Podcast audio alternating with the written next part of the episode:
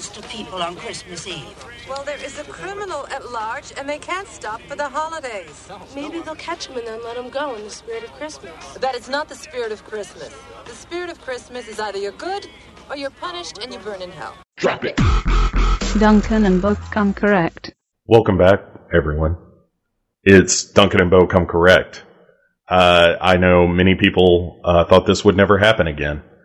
We have taken an unplanned extended break as schedules have been a bit higgledy-piggledy, I think is the technical term. So we return with the second half of Season 2, all tied up, it turns out. I'm your host, Bo. With me, as always, Mr. Duncan McLeish. Hello? Yes. I'm trying to be soothing this time. You know, I want to ease people in. Yeah, I just want to say that my last holiday in Ireland was to the village of Higgledy Piggledy, and my holiday snaps finally came through, and they're pretty cool, Bo. Pretty cool. I'm looking forward to seeing it. I hear they have a nice fountain. Fountain of Higgledy Piggledy. Fountain of Higgledy Piggledy is also a very famous Tennyson poem.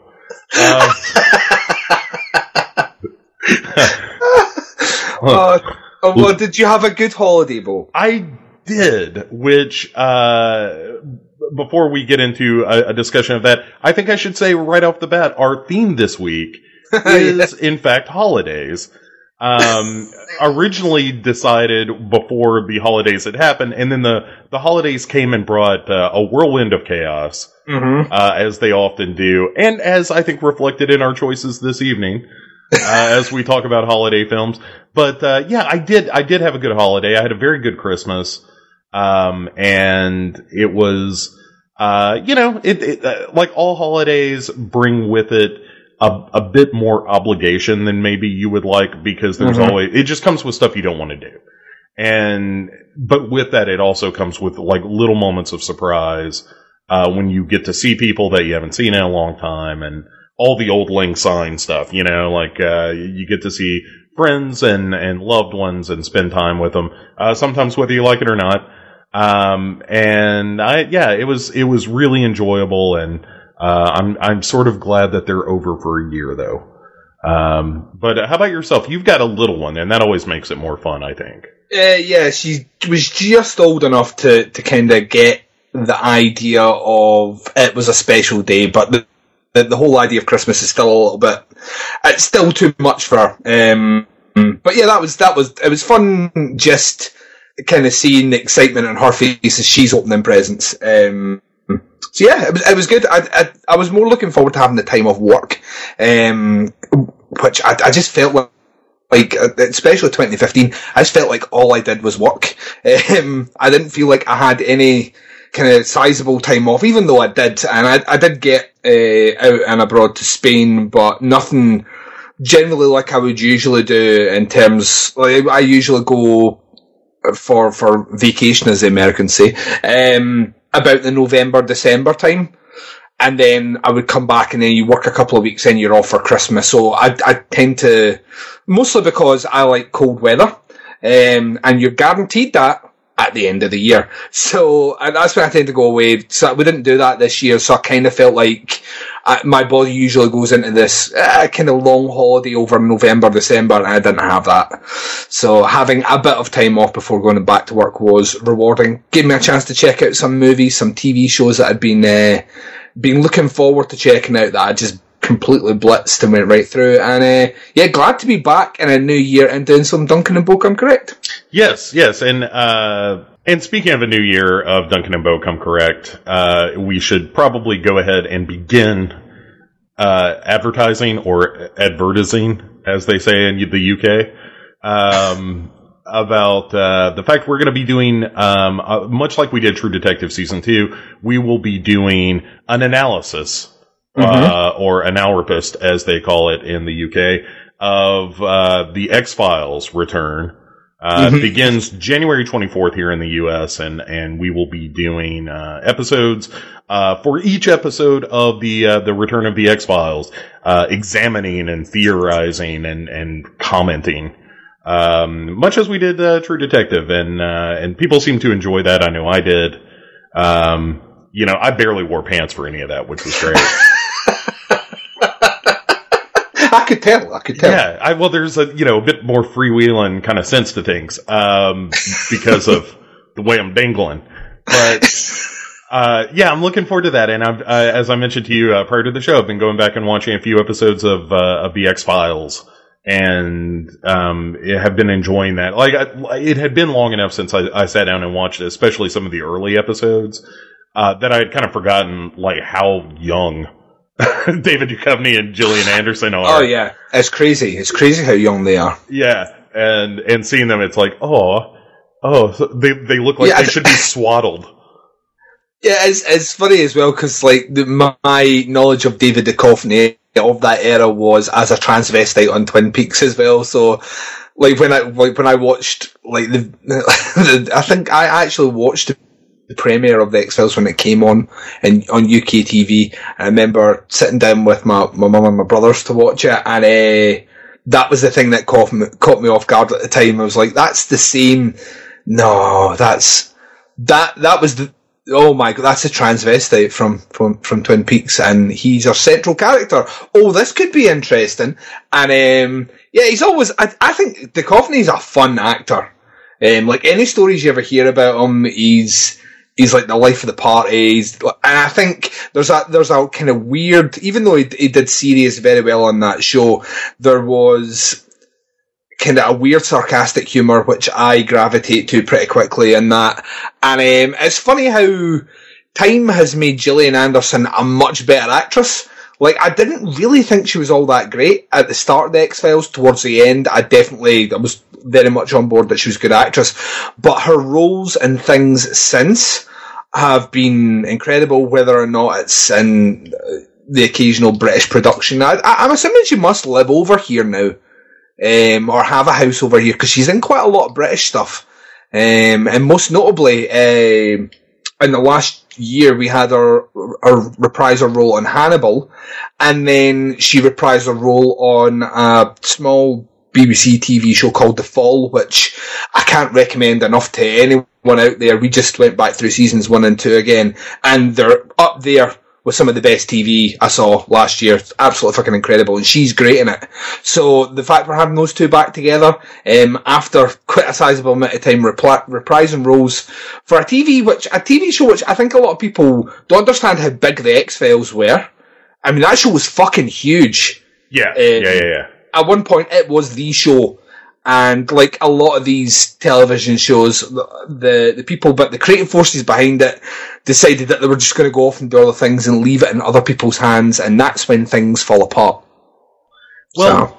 In some of the, I think it's the middle seasons there when I think it was kind of at the apex of its quality. Mm-hmm. One of the writers on the show was Vince Gilligan of Breaking Bad fame. Yeah, so, and there's.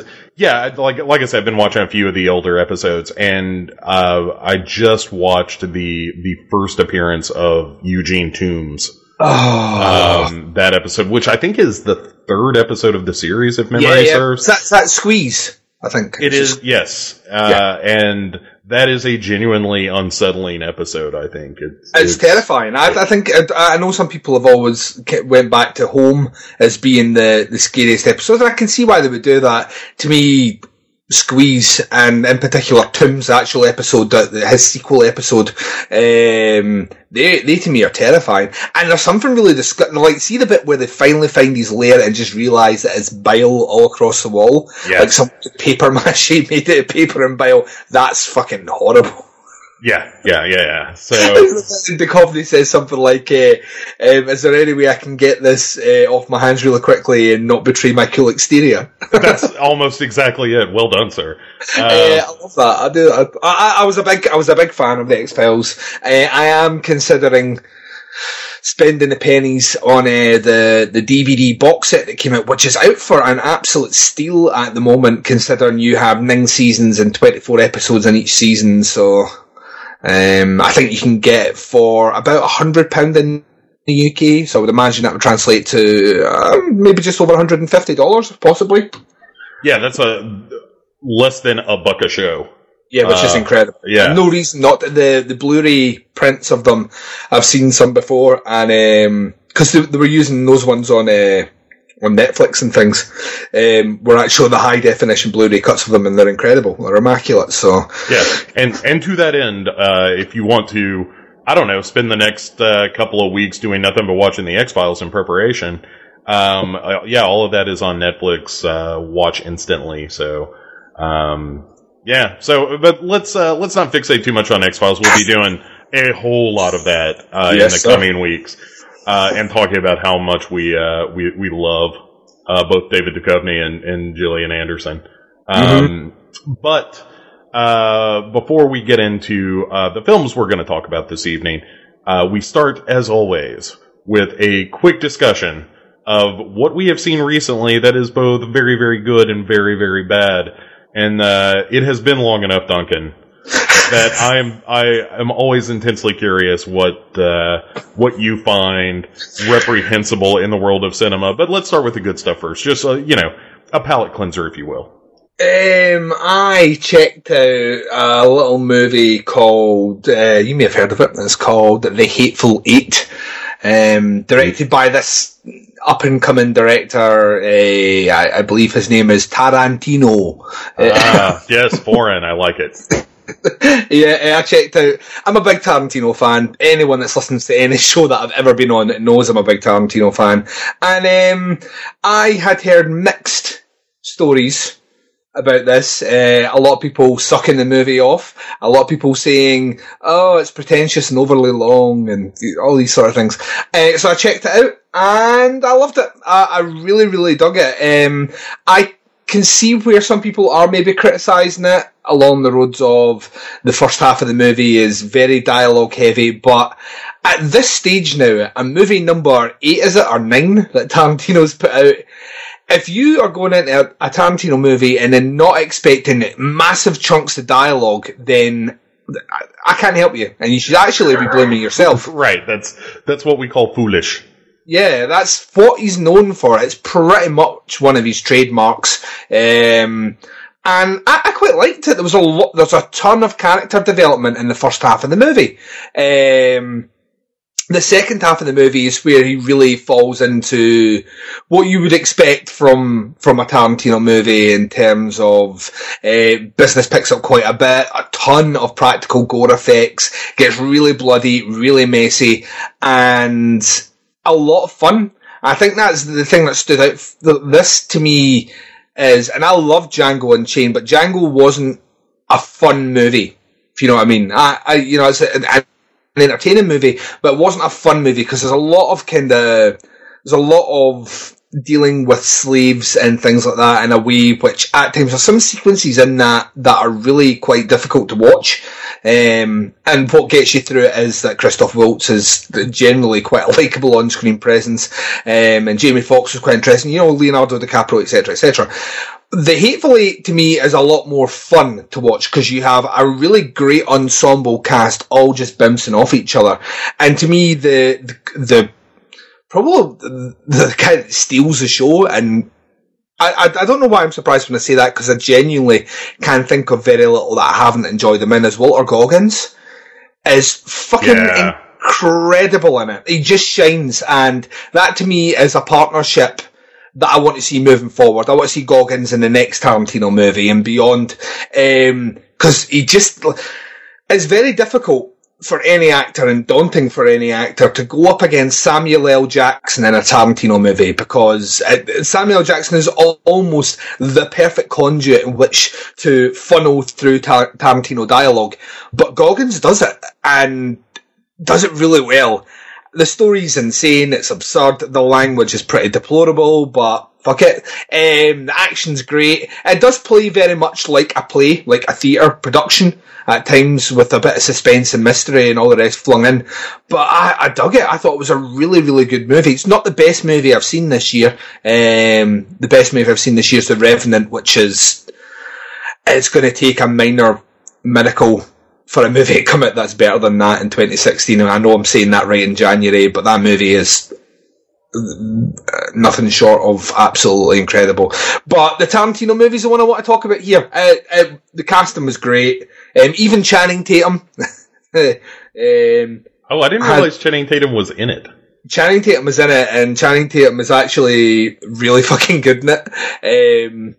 It's very good. It's a very, very good movie. If you like Tarantino, you're going to love the movie. I still don't think it's... I read a lot of things, people saying, Tarantino's masterpiece. It's not his masterpiece. It's not his best movie. It's not in his top three movies, but it's the first one I've seen in a while, definitely since Kill Bill, where he appears to be having a lot more fun. You know, it doesn't have a lot of the darker subject matter of an Inglourious Bastards or, like I say, at times, Django. This one is just stripped right back. It's back to long dialogue sections and great interactions between different characters. Bruce Dern's phenomenal in it for the very limited amount of lines that he's got in it. Yeah, just a tour de force, I think, of great casting and great filmmaking. So, yeah, that's my good... Good. Yeah, I'm glad to hear Walton Goggins getting the shout out there, because I've ever since I saw him in initially Justified, mm-hmm. Was really the first place I took notice of him, and the way that he speaks in an almost Shakespearean Appalachian kind of tone. Yeah. And he's kind of genius on that. I think he's really good in the sort of cameo pieces that he's done on Sons of Anarchy. Yeah, yeah. And just everything I see him in, I'm always impressed. The Shield, he was phenomenal in The Shield. I've never seen The Shield. You've never seen The Shield? I've never seen The Shield. That is something you need to rectify, sir. I know. I'll it's on the list. I've got a feeling that you're going to dig that a whole hell of a lot. I'm sure I will. Everything, like, I love The Wire and all that stuff, so... But yeah, Walton Goggins, I think, is kind of underrated. And every time I see him in something, I'm always a little bit more excited to see something if his name is in the cast list.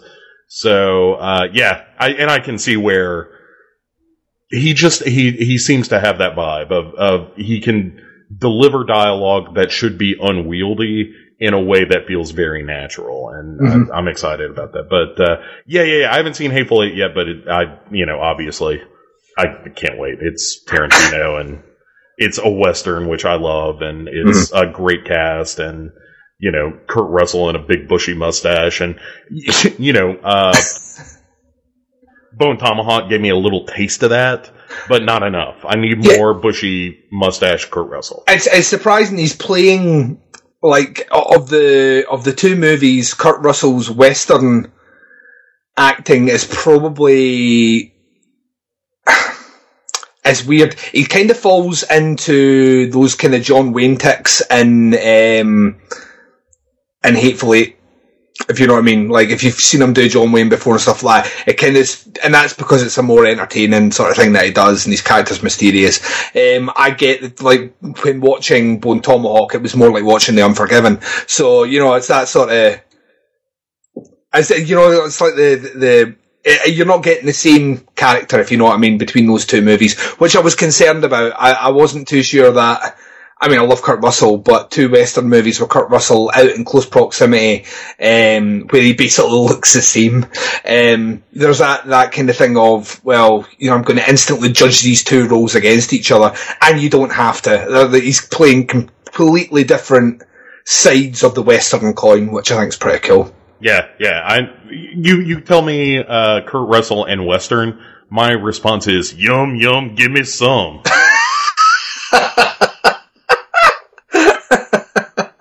You're about to ask me if I've seen a bad movie, aren't you? I am. I'm real curious to hear what you have a grudge against. It's nothing new, so we can all rest easy. And I knew it wasn't. This is my problem, Bo. I knew it wasn't going to be a great movie. I know this feeling. Go on. But I checked out the final Paranormal Activity, The Ghost Dimension. Okay, yeah, I haven't seen it yet, but I want to. It's not very good. Because I enjoyed The Marked Ones. I thought that was... Marked Ones, yeah, it's fun. It's a fun movie. Yes. That's what The Marked Ones is, a crazy, goofy offshoot that doesn't feel the need to follow identically the same formula as the previous movies. You know, we take it outside, there's more happening, we're in this... When you've got cholos running around with shotguns shooting old ladies in the face, that's when you know you've leveled up. Yeah, you automatically get at least a star on my list if that happens in your film. Probably two, in fairness. The problem with The Ghost Dimension is there feels like there is a sense of urgency to wrap up the franchise. And it feels like they are trying to answer questions which, unfortunately, the movie ultimately fails to answer. So at the end of the movie, I'm left with even more questions about what's going on, who's Toby, why this family, you know, like, why is the witch cult involved, you know, all these sort of things. And it really tries to kind of lean heavily on the visual effects in it, which, when I think how far we have come in that franchise. The first one, no visual effects at all, really. You know, out with the occasional shadow in the corner or, you know, someone getting flung at a camera. That was about it. And we have went so far now that it's, you know, special effects, and we can now actually track the demon using this effect that they have on their camera, and it just takes the mystery and the intrigue out the movie straight away. So all I'm left with is the hope that it's going to answer questions, which it doesn't. So I don't understand. I genuinely don't understand the purpose of the movie. I get the feeling that it was maybe a cop-out, and what they wanted to do was maybe try and put the movie out and see if there was interest for another installment.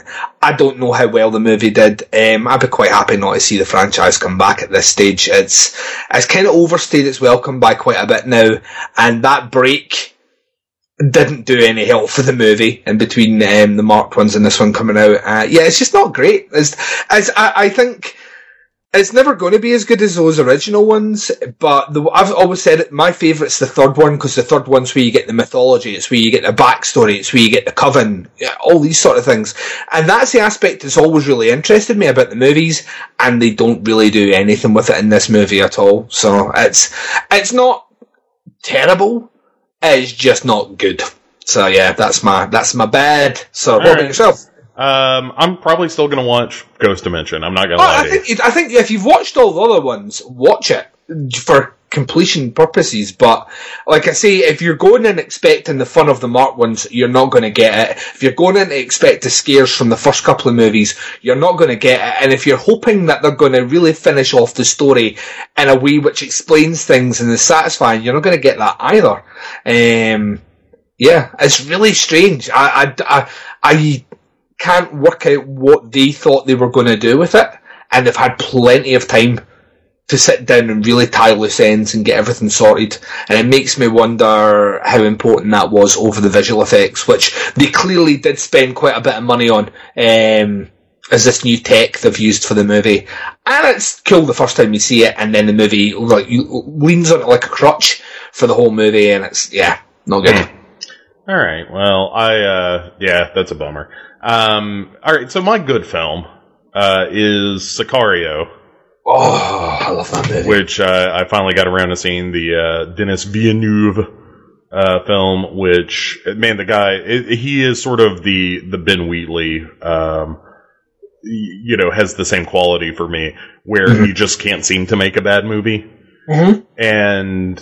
there is, which you've seen, so I'm not telling you anything you don't know, Duncan. It was my movie of the year, genre be damned. It was my movie of the year 2015. I thought it was incredible. It does so many things right, from the casting to, I like the fact that, the Emily Blunt character is sort of, she's kind of a ground level grunt, mm-hmm. who is suddenly thrust up the ladder, to be a liaison with a task force that may be associated with the CIA and blah, blah, blah. And there's all this lingo and conversation going on around her that she doesn't understand and you don't understand as an audience. And you're kind of placed in the same position she is, which is trying to figure out what her role is in things and what her place is and who these people are and blah, blah, blah.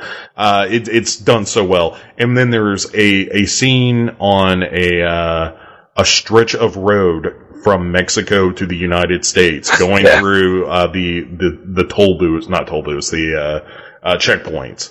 Mm. And it is maybe, like, I think that movie should win Best Picture because of that scene.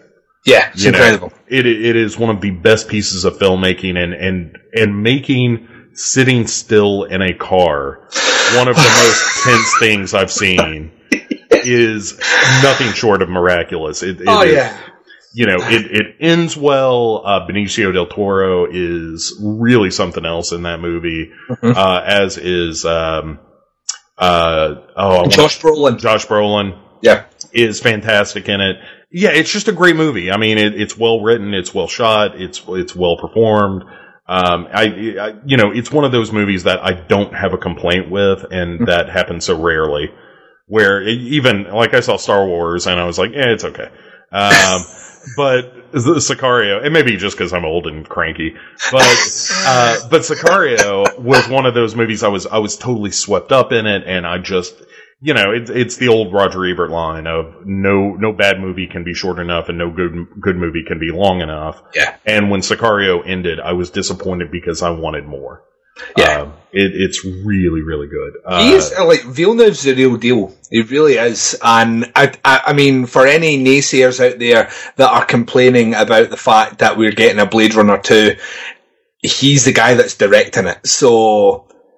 I cannot fucking... I mean, I'm already invested in that. Then you tell me Ryan Gosling's in it, and I like Gosling, so I'm going to check that out anyway. And then you tell me that Villeneuve's the guy that's directing it, and I'm, I couldn't be any happier. I think he's the exact sort of person you want building worlds. Every movie he's done, the atmosphere and this identity of the places you're in are handled, so well that... If we're going to be shot back to the future again, kind of dystopian future and all the rest, then Villeneuve's a guy, I can't wait to see him tackle sci-fi. I've seen him tackle, serious drama in Prisoner. I saw him tackle crazy out there stuff in Enemy. I've now seen him do kind of action sort of thriller in Sicario. If this guy can do sci-fi, then there's nothing that Villeneuve can't do. If he can nail this one, he is the complete package in terms of directing, and Hollywood should throw him lots of money to do other projects. Yeah. I mean, I don't know how commercially successful Sicario was, but as movies go, I haven't seen The Revenant yet, but that's the only movie out there that I can imagine supplanting Sicario as my favorite movie of last year. Yeah. I don't have to make that call because The Revenant only came out this year, so... Yeah. Here's what's sad about this, Duncan, is that I have a screener of The Revenant sitting upstairs and I haven't watched it yet. Oh, dude, it's going to blow your mind. DiCaprio. Once again, DiCaprio kind of solidifying this thing that he is probably one of the best actors currently working who seems to never get an Oscar. And I would love to say he deserves the Oscar... Definitely for his role in Revenant. I still get a sneaky suspicion he's not going to get it. So he'll end up getting it for fucking something stupid. He'll end up making a romantic comedy about talking to a dead dog. That sounds good. That's a movie I want to see. I don't want to see some survival story. I want to see Clairvoyant Kennel or something like that, and you'll get an Oscar for that. P.S. Puppy. For me. Oh, P.S. Puppy. Yeah. I'm as soon as we end the show, I'm going to start work on that script. You're going to write the script. Yeah. Well, you're bad. What have you seen that's bad? Because this is the bit that's entertaining for me, because it's going to be a title that I probably heard of and cringed when I heard the name. So, what did you watch? Oh, Duncan. Me compadre. I fucked up. You fucked up, Bo. And I watched Knock Knock. Why would you... It's a bad fucking movie. Because I hate myself. I don't have any respect for my own time.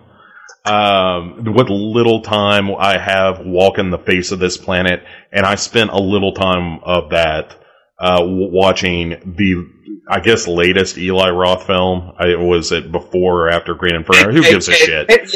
Technically came out before. I'll give you a laugh before you go into your full rant. Eli Roth said that this was the most emotional performance Keanu Reeves has ever had in a movie. I don't think that's incorrect. Do you think? I don't think that's incorrect. But it doesn't mean it's a good performance. I don't think he emotes at all in that movie. When he finally does, I've lost interest. Keanu Reeves, as we have discussed on this very show, Duncan, is a performer who is perfect for roles in which he does not have to act that much. Yes. And can just be a look, because John Wick, Keanu Reeves is incredible in that movie. Yes. Because he is what he needs to be. Putting him in the role of a father, husband and father whose family has gone out of town, and two little nymphs show up at his door, mm-hmm. and seduce him into a wild night and then punish him for it. That's the plot of Knock Knock. I think the movie is emotionally retarded. I think its depiction of women is awful. If memory serves, I didn't look it up because I was so angry at myself for having watched Knock Knock. But I think it's written by one of the guys who was in on Aftershock as well. And I think that the treatment of women in that movie is terrible. I think Knock Knock is even worse, and I think it's even worse because I think they believed that they were making something that had slightly feminist overtones. Yeah, and it doesn't. No. It has feminist overtones in the way that a 14-year-old boy sees feminism, which is if you cheat on somebody, that's fucked up, right, yo? And that's kind of the message of the movie. But in so doing, you portray these two women as borderline psychotics. Not borderline, they're psychotic. And then you have to whip in a little child molestation in there as well to explain their behavior. And like I said, it's just so dumb and prepubescent in its treatment of women. Like, the only woman who's good in the movie is the wife, who does nothing. And then you have this neighbor that shows up and is, a little condescending to Keanu Reeves when it looks like he's having this affair. And it's just, perhaps I'm a bit overly sensitive to that stuff, but I just feel like women get short shrift in films most of the time, particularly horror movies, which is why it's always on my mind. When I'm writing, you try to write a woman who is not, a sex object completely, or solely a sex object, and also, a little bit complicated. And the movie fails at that. And moreover, Duncan, well, I'm not done. Not only does it treat women badly, it doesn't do anything to make the thriller aspect of the film, mm-hmm. which is that he's being, terrorized by these two young women. It doesn't do anything to make that interesting or raw or, disturbing. It's just kind of the same shit you would expect. Like, if I told you what the plot of that movie was, you could kind of see that movie in your head. Like, the movie doesn't take any turns to, cause the whole philosophy of the film seems to be don't have an affair, because if you do, crazy women will show up and torture you. Yeah. And, I mean, again, it just feels so bro-y, I guess, is, I know that's probably not a real word, but that's kind of how it feels. It feels like Keanu Reeves and his writer and producers were all just, fist bumping each other through the course of this movie. Yeah. Man, we're really saying something about women, right, yo? It's just, it was so infuriating. It was one of the few movies recently that I almost turned off and didn't, because I'm a completionist. Yeah. And by the end of it, I regretted not having turned it off, because the end of the movie does nothing to redeem itself, No, it's not, it was just just a waste. I think that was my overall feeling after, and I went to see it in the cinema as well, was when it finished. I very seldom am of the opinion, well, I have just wasted, an hour and a half of my life.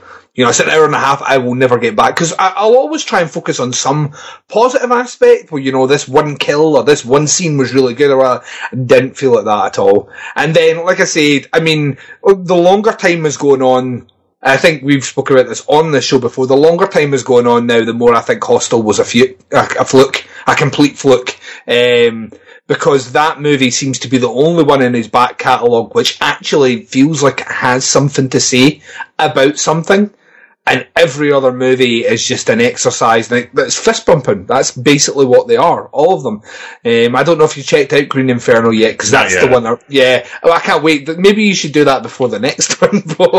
It's in my Netflix queue, so when it comes in, I just haven't gone out of my way to see it, because I'm of the same mind that every time I see a new Eli Roth movie, it just makes me more depressed that there'll never be another Hostel coming out of that guy. I think you're right. I think it was accidentally a really good horror film. Mm-hmm. The other thing, as I was watching Knock Knock, that I think summarizes my feelings about this movie and Eli Roth, is that at a certain point the camera's kind of rolling through the house and Detroit Rock City by Kiss is playing. Uh-huh. And I realized that Eli Roth is the Kiss of horror film directors, in that he is not very good, but kind of brash and loud, and will do apparently anything for a buck. And I was like, well, this makes sense now, because it's not about quality product, it's about product. Yeah. So, anyway, Knock Knock was... quick shout out though to Project Almanac, that almost got the worst movie I saw recently. Shout out. Just an FYI, if you're interested in time travel movies, don't watch Project Almanac. That's real dumb. I remember that. I remember that coming out, and I remember at the time saying, maybe if there's nothing to do on that day, I might check it out. But I really love time travel films, mm-hmm. Because I think that there's something super interesting about the notion of, are things faded? Can you change that? Like every time travel movie I've seen recently, and I'm throwing Terminator Genesis, or as I like to think of it, Terminator DeGeneres into it. Because that movie, Ellen DeGeneres is. Yeah, no, she's not. But that movie would be 10,000 times better if she were the Terminator. But like both Terminator DeGeneres and Project Almanac are movies that deal with time travel in a way that is the dumbest possible way you could deal with time travel. Mm-hmm. And, Project Almanac, I won't go off on this for very long, but just to warn our listeners, it is produced by MTV. Oh, no. And Platinum Dunes. It's a co-production. Oh, the dream team. Right. So now imagine if those two, wunderkinds of cinema produced a movie about time travel with teenagers as the focus. Like, at one point, they time travel back so they can go to Lollapalooza. That's a thing that happens in that movie. Oh, God. Yeah. And that's maybe the best scene. And it's awful. I'll just go back and watch Looper, thank you very much, and see what someone who actually thinks about time travel and its repercussions can do. Yeah, like Project Almanac is a movie that has time travel at its core, but it's basically a remake of The Butterfly Effect, except not as hilarious, unintentionally as it may be. But Project Almanac's just bad. It's a bad, bad movie. But I don't want to take anything away from Knock Knock here. Knock Knock is one of the worst movies I've seen last year. I haven't put together my list of worst films of 2015 yet, but Knock Knock is knocking on the door, Duncan. Of the number one spot, because I think it is bereft of artistic and entertainment merit. Anyway, but speaking of being artistic and entertaining, it's time for us to turn to our first film, Duncan. Uh-huh. Your movie is up first this time round. And I'm going to say upfront, like, your movie is definitely the artsy and might I add fartsy film Why does that not surprise anyone? Right.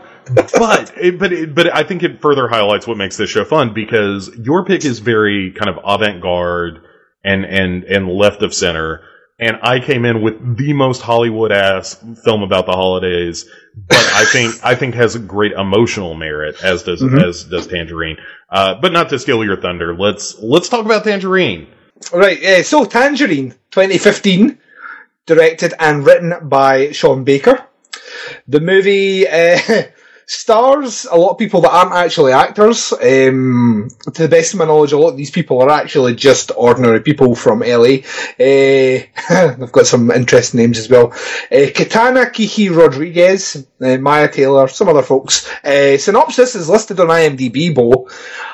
A working girl tears through Tinseltown on Christmas Eve, searching for the pimp who broke her heart.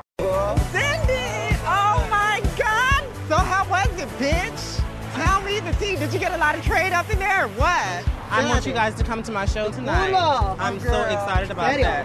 T was the night before Alexandra. Stunning goddess. 7 p.m. sharp. How do you motherfuckers see Chester? No, not so. Here we go again. Bro, he found himself trying to cheat on me. Why I'm up in there, girl? Me, bitch. I wish I never told her. I heard about that fish. Who in the fuck is she? Desiree. Someone Desiree. Girl, do you really want to go back to prison? You just got out, mama. I told her that, too. Well, you act like prison is a bad place to go. It's mama. Like, you are so much better than she is. Better, mira. Mama, you're... Mi novio, mi esposo. Okay, that's fine. You know he's not your novio. He's not her. He left you for her the minute you went to jail. I don't know, bro. I'm so mad. Just stop. But all I'm going to say is this. Get that motherfucker. So, yeah, this is... this is a loose holiday movie. As loose as it gets. You wouldn't even know this was Christmas time if it wasn't for the fact that I think one house has a Christmas tree in it. But I had heard a lot of things about this movie before watching it. The thing that I had heard was the fact that it employs a particular gimmick, and that gimmick is this entire movie has been shot in an iPhone 5. Which instantly piques my interest, but at the same time it makes me think, do I actually want to watch it? I've seen videos that I record on my superior iPhone 6, and I look at it and go, that's pretty awful. So, you know, and then when I found out a bit more about it, I thought, this sounds really bad, and then I watched it, and it actually floored me. I thought it was pretty incredible, but people don't want to know what I think about this movie. They want to know what you thought about the movie, Bo. Tangerine from 2015, you knew about this movie before you watched it, but what did you think when you actually took it in? Yeah, this was one of... I actually didn't get a screener for this movie, I just got a link to the screener on Vimeo, of all places, but... so I saw it as part of the awards group of films that I saw. You know, it's definitely a movie that, whether it meant to or not, has become a bit of a critical darling, and has been mentioned in a lot of top 10 lists this year. And I don't think that's wrong. I don't know that I would put it on a top 10. I don't know. I haven't put that list together yet, but. It, you know, it would certainly be a movie worth having that discussion about, as far as one of the best of the year. It is a very, sort of slice of life kind of film about, two transsexual ladies in Los Angeles, working girls. And the movie is really not necessarily about the narrative structure of the movie. It is just because the whole, you know, the plot of the movie is pretty much what IMDb said. It's, you know, there's, what's her name? Sin-Dee, is one of our transsexual ladies. And Sin-Dee has just been released from prison, where, she spent a little time away from her pimp boyfriend. She gets out, and her friend Alexandra, who is also a transsexual, tells her, hey, you know, he was kind of cheating on you, and that sets Sin-Dee off, and she, which introduces my favorite expression in the movie, and maybe in real life, which is for a transsexual, lady to call, a, you know, born lady, genetic, lady, a fish. I think that's real funny. And so, yeah, so Sin-Dee kind of goes tearing ass across town to confront her boyfriend and the lady that she has feels has wronged her by stealing her man. And the movie is very much about these two characters, their relationship with one another, their relationship with kind of the the whole of Los Angeles. They are definitely fringe characters, by which I mean they exist on the outskirts of LA. Like, you can spend time in Los Angeles and never see, a transsexual lady, probably. Mm-hmm. But this is very much about sort of the community that is formed by these folks. They all know one another. There is an element of mutual support, but there is also, the fact that they're prostitutes as well kind of complicates matters. And there's also another character named Razmik, yeah, who is a cab driver who you see early on just kind of carting some weird characters around, including notably Clu Gulager, mm-hmm, from Return of the Living Dead, and Feast, I guess. But yeah, so there's kind of these, almost like Linklater's, not Waking Life, the one set in Austin. That was very similar. That was fuck yeah! But you know what I'm talking about. I can't think of the name of the movie now, but it was basically a lot of vignettes, and this kind of has that feeling of seeing these people riding his cab, and it's Christmas Eve, and there are all these unusual Los Angeles kind of characters. But the thing that makes Razmik kind of central to the story, such as it is that he is attracted to transsexual prostitutes. Mm-hmm. And so he, his gig seems to be picking up a transsexual prostitute and blowing them. Yes, is kind of his thing. And there's a real. He's married as well with a child, right? Yeah. So he's got a mother-in-law and wife and baby waiting for him at home on Christmas Eve. And he's heard that Cindy's out of prison and is kind of looking for her. There's a really funny scene, I think, where he picks up her prostitute that he thinks is transsexual because she's in the neighborhood that the transsexual prostitutes work. But it turns out she ain't transsexual. She's just good old-fashioned lady. And when he sees what she's got going on south of the border, he gets real pissed off. And he's like, what is that? And she's like, it's a vagina. What do you think it is? And he's like, get out of here. Don't work that corner anymore.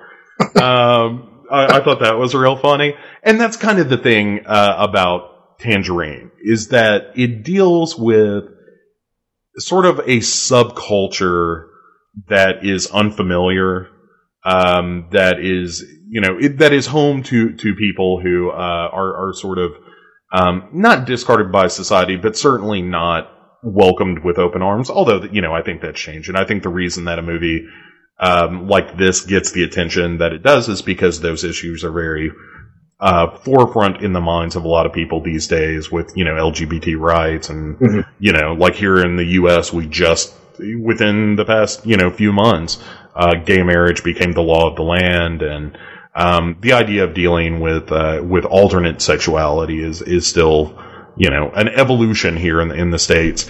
But I think this movie does a nice job of portraying them as, like people. It's not just like they're not dudes in dresses played for a laugh. They're, they're people who, clearly identify as female.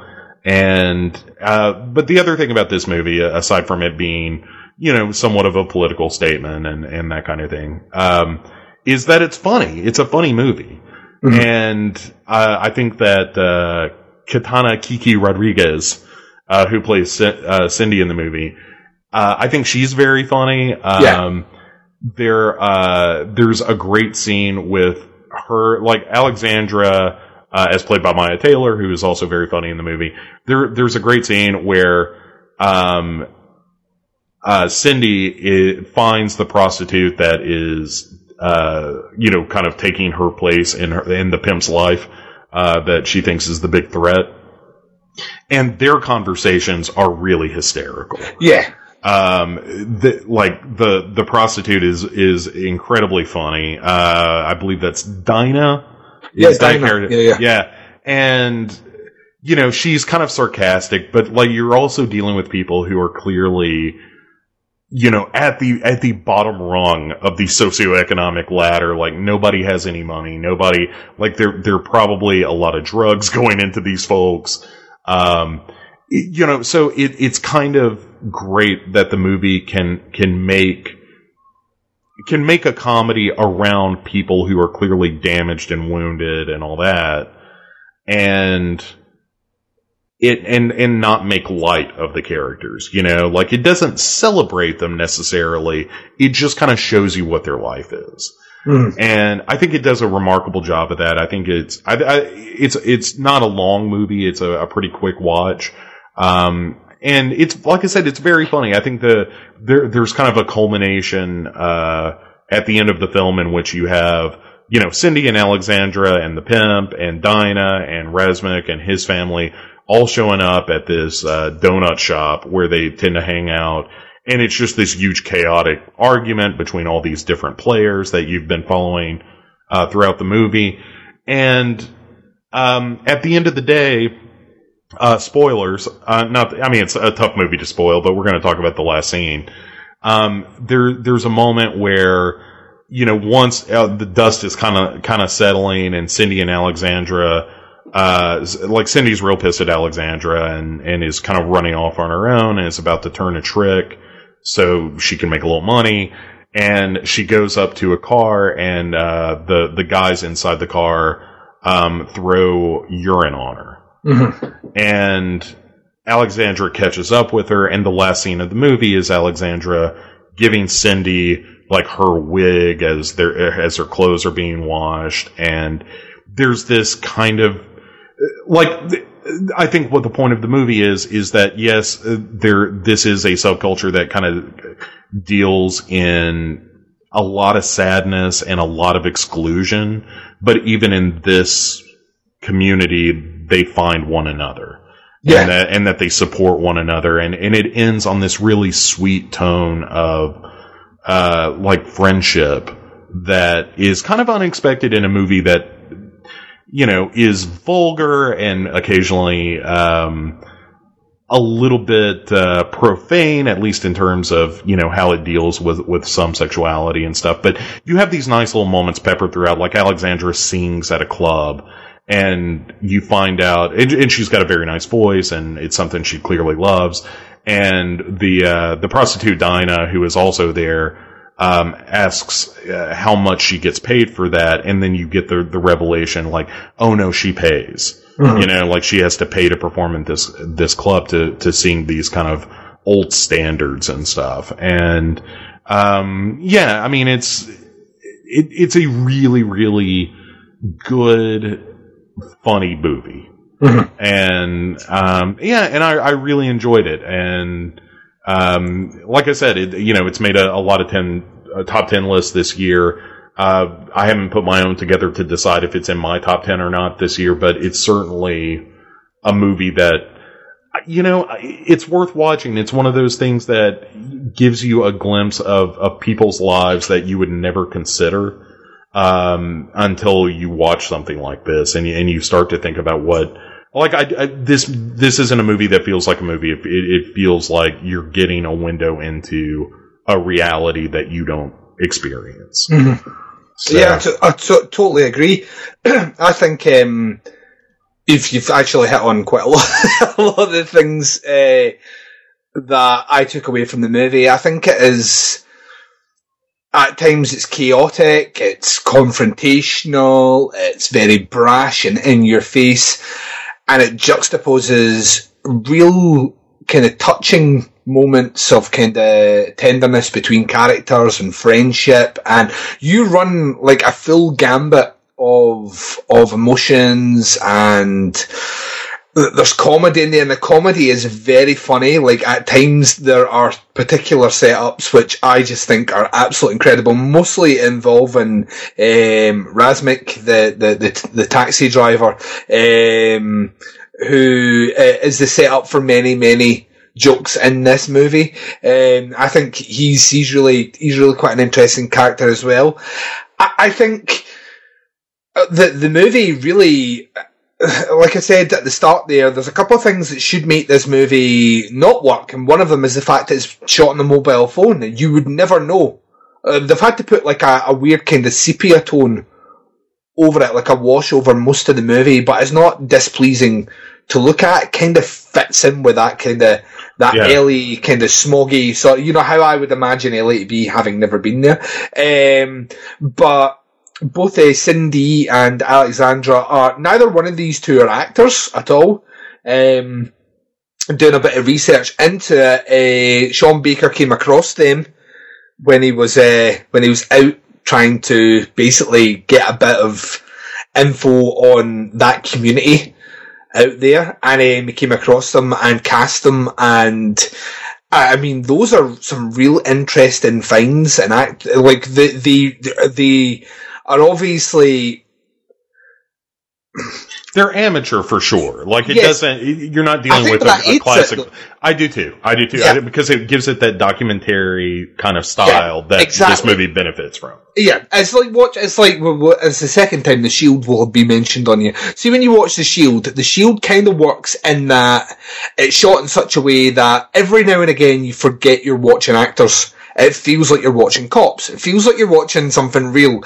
And this movie kind of does the same. And that's, I kind of forget what I'm watching. It's incredibly fast-paced as well. It's all shot over basically one day. And when you see how the movie starts with these two characters kind of reconnecting after one of them has been away in prison for a while, to how they connect at the end. And I couldn't help but feel like, to me, this is like, there's a lot of Clerks in here, if you know what I mean. There's a kind of Clerksy vibe, but it's been like obviously updated and put in a different scenario, but it kind of reminded me a lot of that kind of fast-paced dialogue, kind of set in like a world which I know nothing about, but you know, which is like set, you know, based in reality certainly. I genuinely think, I mean, it did make my top 10 non-genre movies, because I find myself hard pressed to think of a movie I've seen in recent times that is anywhere remotely like this. It just takes you as an audience member and pulls you along into this one chaotic day. And I think it's great. I think all the characters feel like real people, because most of them are real people. Yeah. I think that aids the movie greatly. It does give it that kind of full documentary style. And like I say, funny, like really, like laugh out loud funny and touching at the same time. At the end of this movie, I the movie finished and I had a smile on my face, and it just does a whole lot right. It is a movie though that I have found it difficult to recommend, because you need to be kind of open-minded, and you need to be like an actual, and I don't want to sound so pretentious when I say it, but you actually need to be like a true lover of cinema, I think, to totally get what the movie's driving at, because it is arty and it is avant-garde in bits, and it does deal with subject matter that a lot of people won't have a fucking interest in at all.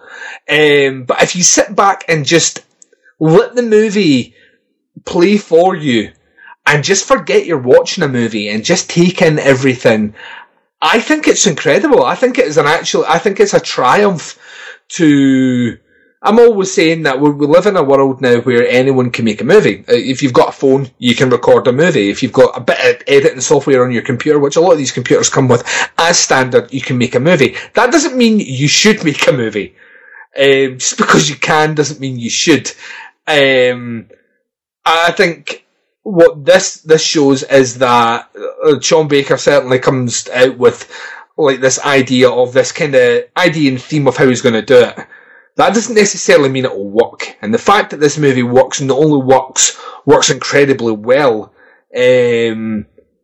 It's inspirational. Like, it finished, and I like everything about it. The music choice at the end, that final shot is very uplifting.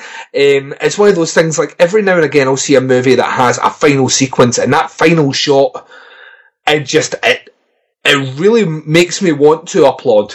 Yeah. It's like the first time I ever saw, Heat, and spoiler alert, the end of Heat has these two people, arguably two of the greatest actors ever, has Pacino and De Niro, and one of them is dying in the other one's arms, as the camera pulls out to this classic Michael Mann shot of the LA skyline on an airstrip, on an airfield, moves up to the sky with this beautiful music playing in the background, and this respect between these two characters who are just doing their job. And it's one of those moments that hits you, it's like pure cinema just hits you in the face, and you're just like, this is the power of cinema. And Tangerine did the same at the end, totally not with two powerful actors finishing in this huge scene, but two actors sitting in a laundromat and one exchanging her wig with another one can have the same impact on me while watching it. Speaks volumes to the type of movie this is. I think it's fucking incredible. So yeah, I can't say enough good things, and I'm over the moon that you dug this, because this is a gamble for me, because when I picked it, I was like, Bo is either going to like this movie or he's going to verbally slap me through Skype. And the fact that you dug it makes me happy. Yeah, it's really good. And although I probably wouldn't have put money on the fact that this would not have been compared to Heat during this discussion. But history, isn't it? Don't Tangent. Right, the shootout sequence through the streets of LA, is to Heat as the, blowjob taxi driver scene is to Tangerine, I think is the college SAT analogy you can make there. There was a particular sequence, there's a music video for a song called Monster in My Parasol by a band called Queens of the Stone Age. It was on their second album. And the music video is basically about a transvestite who is walking through the streets, I think it's LA as well, with but it's collecting money. So it's like a debt collector transvestite who's just going place to place and beating the shit out of people to get money. And it's just this whirlwind. It's like a 3-minute song, and it's just this whirlwind of just chaos. And Sin-Dee's reign of terror, she just from the moment she hears this news, she is just walking pretty much this whole movie. And everywhere she goes, but when she leaves, it's like a fucking bombs went off. Everywhere she leaves is just left in anarchy.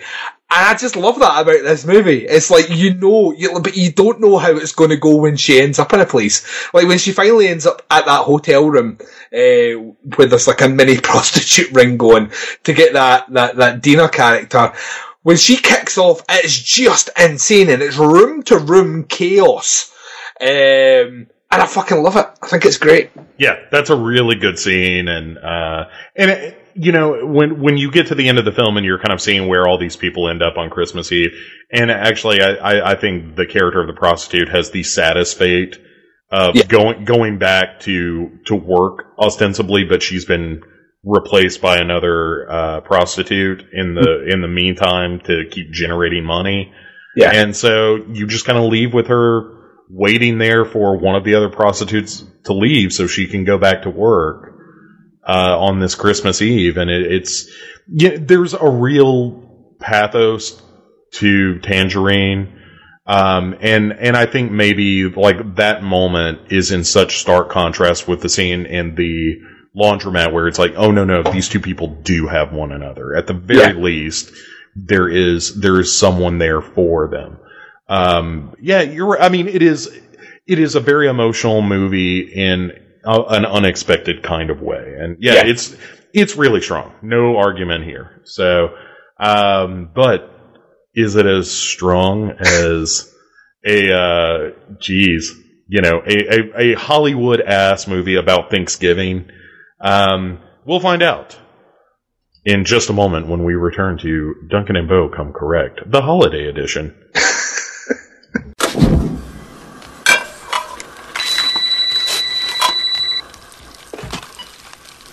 Hello? Hello, who is this? Who are you trying to reach? I don't know. Oh, I think you've got the wrong number. Do I? I'm going to hang up. Wait, don't hang up. What's that noise? Popcorn? You're making popcorn? Uh-huh. I only eat popcorn when I listen to podcasts. I'm about to listen to a podcast. Oh, really? Which one? Probably the podcast on Haunted Hill.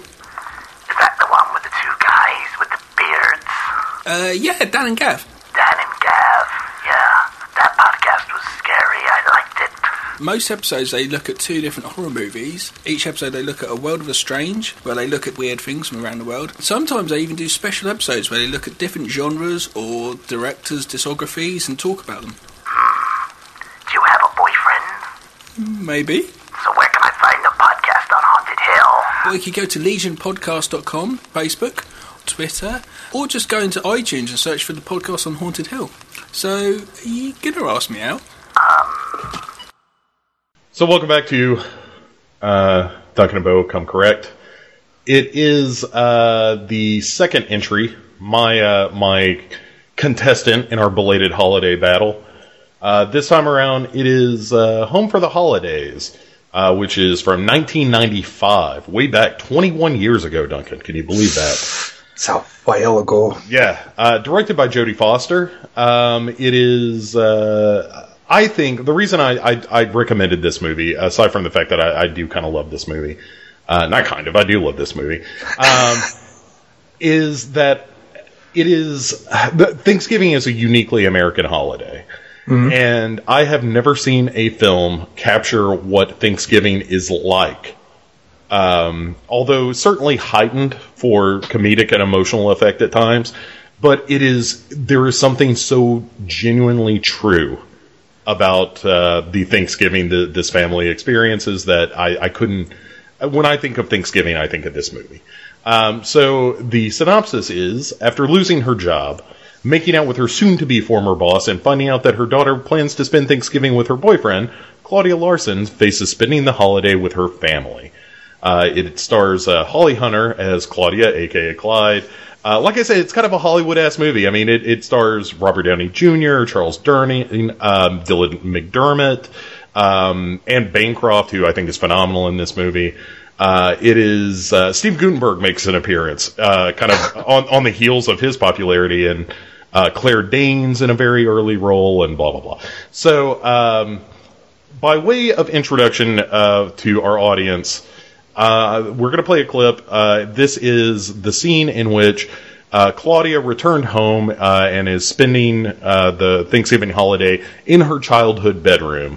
And in this scene, her mother reads to her, or actually quotes from memory, a letter to Dear Abby that sort of expresses her feelings about growing old and the state of the world.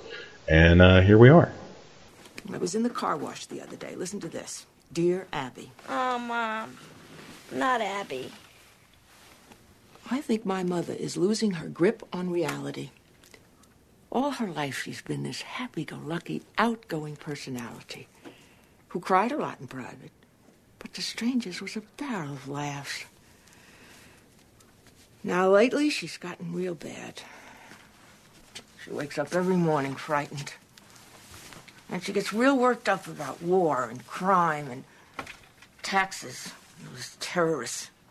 And she thinks the president secretly owns McDonald's and the Home Shopping Channel. It's not funny.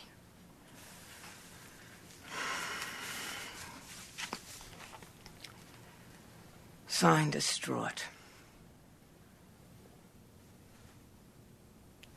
What did Abby say? Well, that's not the point, really. What the hell does Dear Abby know about life anyway? All right, so you have heard the marvelous Anne Bancroft in what I think is a fine bit of acting as well. But my feelings, as always, matter little when it comes to this show. That's not true on your picks. They matter very little. Yes.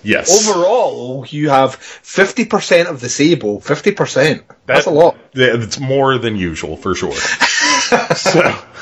But Duncan, what did you think about Home for the Holidays? Right, so when we were throwing around suggestions for movies, this was the one that you focused on as an early contender for, have you seen this movie? If not, you should watch it. I took a very quick look online and I gave you a couple of stern warnings. You did. You were like, I don't really like Robert Downey Jr. that much. Yeah, I'm not a huge Holly Hunter fan either. That's not to say that I haven't seen roles with them in it that, I haven't enjoyed. That would be a lie. But for the most part, when I saw them as the two kind of leading names in this, I was concerned. And I gave you the option to choose another movie. And you were like, no, I'm going to stick with this one. And I enjoyed it. There was quite a lot of it that I thought was very, very funny. There are some things that don't necessarily resonate with me being from another country. However, regardless what part of the world you're from, occasionally you have to spend prolonged time with your family over a dinner table.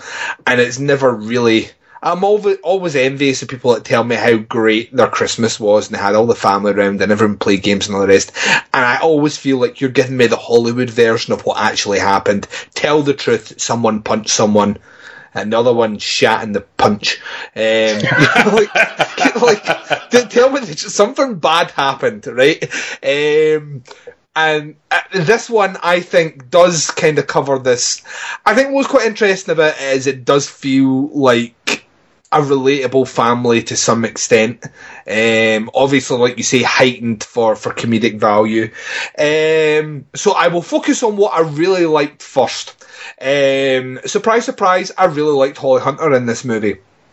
I thought, this might actually be my favourite role I've ever seen her in, actually. I think she is constantly...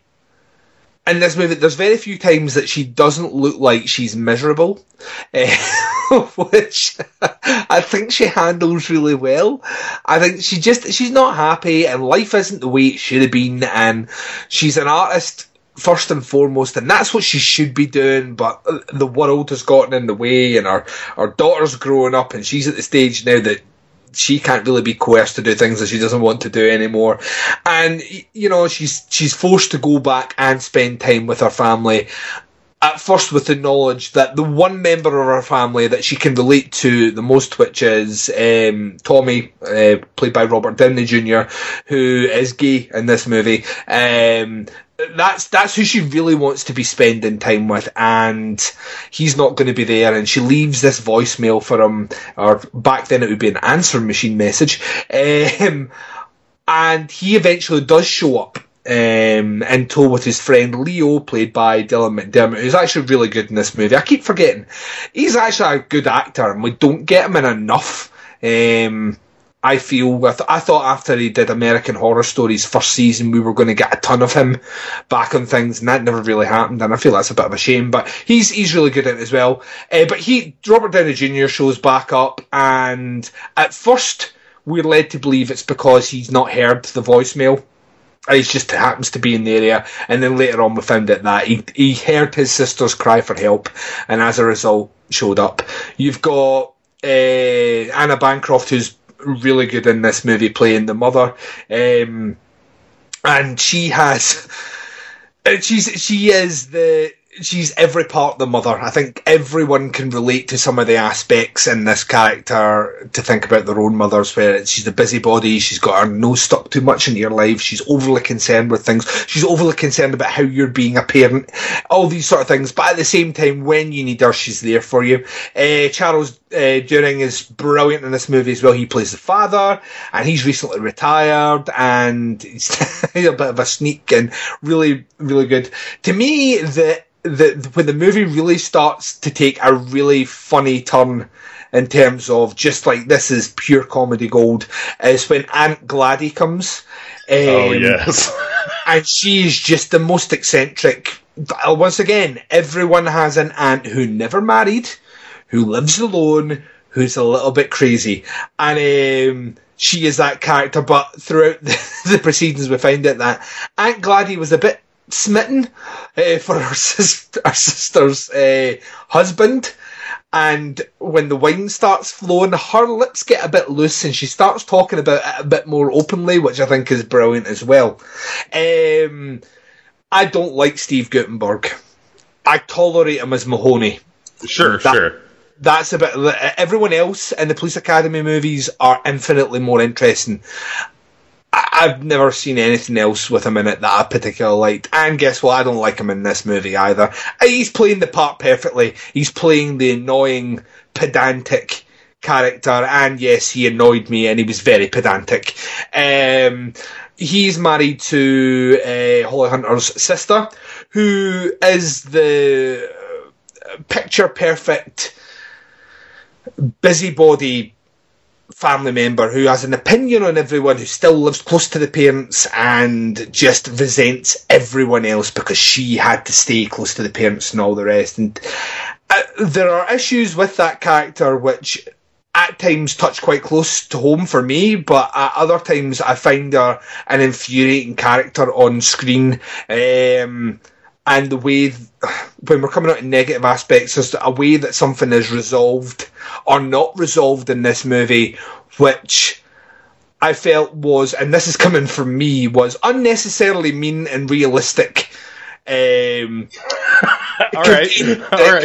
Compared to how the rest of the movie handles certain things which would have benefited from being unnecessarily mean and realistic. So... for the most part, I thought the script was very funny. It does kind of give you this snapshot of a family's dinner together where, you know, they're just doing it because they have to do it. And I love there's a particular line where there's a fight outside and Charles Durning's character goes on this big rant about how basically they just have to get through this stupid holiday and then they'll all meet back up together for Christmas, which will be just as crappy, and then when it's over for another year. And that sums up what a lot of these sort of holidays are. Like, Christmas is supposed to be a time for, like, we don't have Thanksgiving in my company, so I can't I can't relate to that, but Christmas over here is supposed to be about a time where you spend time with loved ones and all the rest. That's on the assumption that you love all your loved ones. Loved ones is a term which I think is really funny, because loved ones is supposed to mean your family and friends. Most people would rather spend times, you know, like spend prolonged times with their friends than they would necessarily with their family, because you have a bit of say in who your friends are. You don't have any say in who your family is. And you tend to find that a lot of old arguments get dragged up, which they do in this movie. And yeah, I think it captures that brilliantly. So those are the plus points. Here is my negative points. I don't like Robert Downey Jr. in this movie, which is a big pain for me. He is like Robert Downey Jr. level 10. Yeah. In this movie, is Downey Jr. to the max.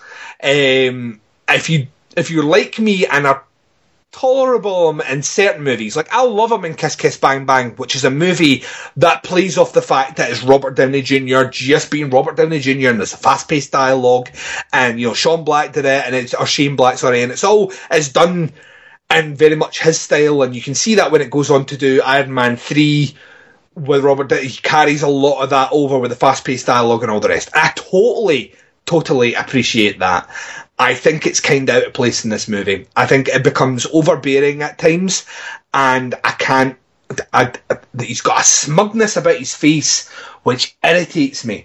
But he is very, very carefully placed beside Dylan McDermott, who doesn't have the same enthusiasm on screen, so it kind of balances itself out. That pairing of those two on screen together works for me, because one's very bullshit and in your face and brash, and the other one is a lot more calm as a character. It's a calming force. I don't really like him, which is a shame, because there's quite a bit of him in this movie. The bit I was talking about, the unresolved thing, which I just felt was...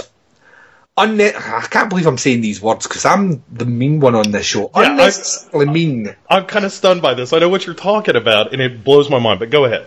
Right, so basically, they're at the table, when they're at the table, like, the sister who is not in the clickiness of the other two, and she's more removed, and she's the responsible homemaker, and she's got the husband and the kids and all the rest, and she ends up with a turkey flung at her through her own stupidity and then covered in turkey grease.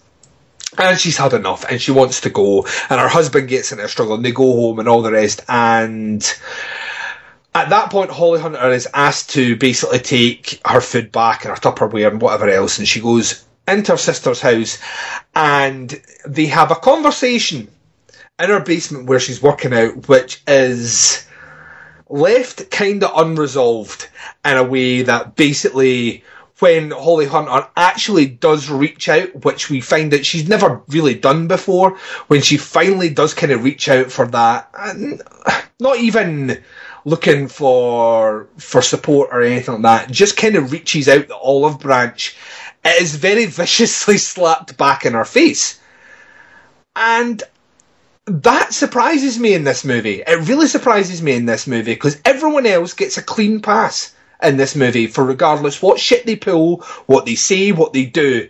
And this is the one relationship that seems to be unresolved at the end of this movie, and I understand it's probably more rooted in realism. That's what happens. I've got two brothers that currently don't speak to each other at all. Won't speak to each other unless it's a funeral and they're forced in the same room. They won't speak to each other, and I can understand that. It just feels so out of place in this movie, because this movie ultimately at the end, there's hope for everyone except this sister, and I find that unnecessarily mean. Every other character ends up on a high note in this movie except her, and I don't know why they're picking on that character, because if anything, she's the one that, she's not happy being stuck in her marriage and all the rest with her kids and her ideal house and all the rest, but it kind of feels unnecessarily mean for that relationship to end up that way. And that surprised me. The ending as well, what I expected to happen at the end of this movie is the Lost in Translation ending, that basically Dylan and Holly have their opportunity together, but time passes them by, and at the end of this movie neither one gets to be together, but they go off kind of with this idea of hope and all the rest. The fact that he ends up on the plane with her at the end kind of annoyed me. Yeah, I would agree with that, although I don't necessarily agree with your former point about the Cynthia Nixon character, but I'll get to that when we come to rebuttal. But I do agree that I think the end is a little too convenient. Yeah, it's just too, like I say, everyone seems to walk away kind of happy at the end of this movie, and I understand it's a comedy, and no one wants to see. It would be the most depressing comedy if it was just someone was forced to go home for the holidays. The dinner was a complete disaster, and no one talked to each other at the end, which is probably more realistic, but yeah, the ending kind of annoyed me, and it gave me the opposite of what Tangerine gave me. So at the end of Tangerine, I feel all uplifted and smiling, and at the end of this movie, I felt, well, isn't this a bag of cliche wrapped up in a bowl of fucking obviousness? Of course it was going to end up this way. Of course they were going to end up together, and they'll probably get married, and, you know, I'd like all these things in my head, which I didn't want to. I'll tell you the one thing that I thought was really interesting that I didn't realise until you just mentioned it there is Jodie Foster directed this. This does not feel like a movie Jodie Foster would direct. I've seen some of her other stuff, and that surprises me. It really does surprise me. Not in a way where I'm like, oh, it's a terrible movie, Jodie Foster. Just surprises me that she has that string in her bow, and I didn't realise it was one of her early ones as well. So, I mean, it is well acted, it's well written, and I liked a good 75% of it. There are things I would change, and that's me. Like I say, if you like Downey Jr., you're going to love this movie, because he is the most Downey Jr.'s ever been. Yeah, and I agree with you that I think his character is overbearing a lot of times, although I do like, because of how overbearing he is, I do like the moment where he's on the phone with his husband Yeah, and there's this moment of quiet where you see him kind of settle down and, has a very tender moment there, and asks the question, like, how's my real family? Yeah, and when he says, I think what as well, I think the bit which really works for me is when everything is kind of like anarchy is in full effect at the table, and Downey Jr. then starts to go through the things that you realise that he did actually hear the phone message, and he's chosen to be away from his real, what he quotes, his real family, and his husband and all the rest. He's actually chosen to spend time with his sister who's in a rut. I like that aspect about it. If they just cast someone else. Sure. I'll tell you the things that not only made me recommend this movie to you, but I find work really well. Mm-hmm.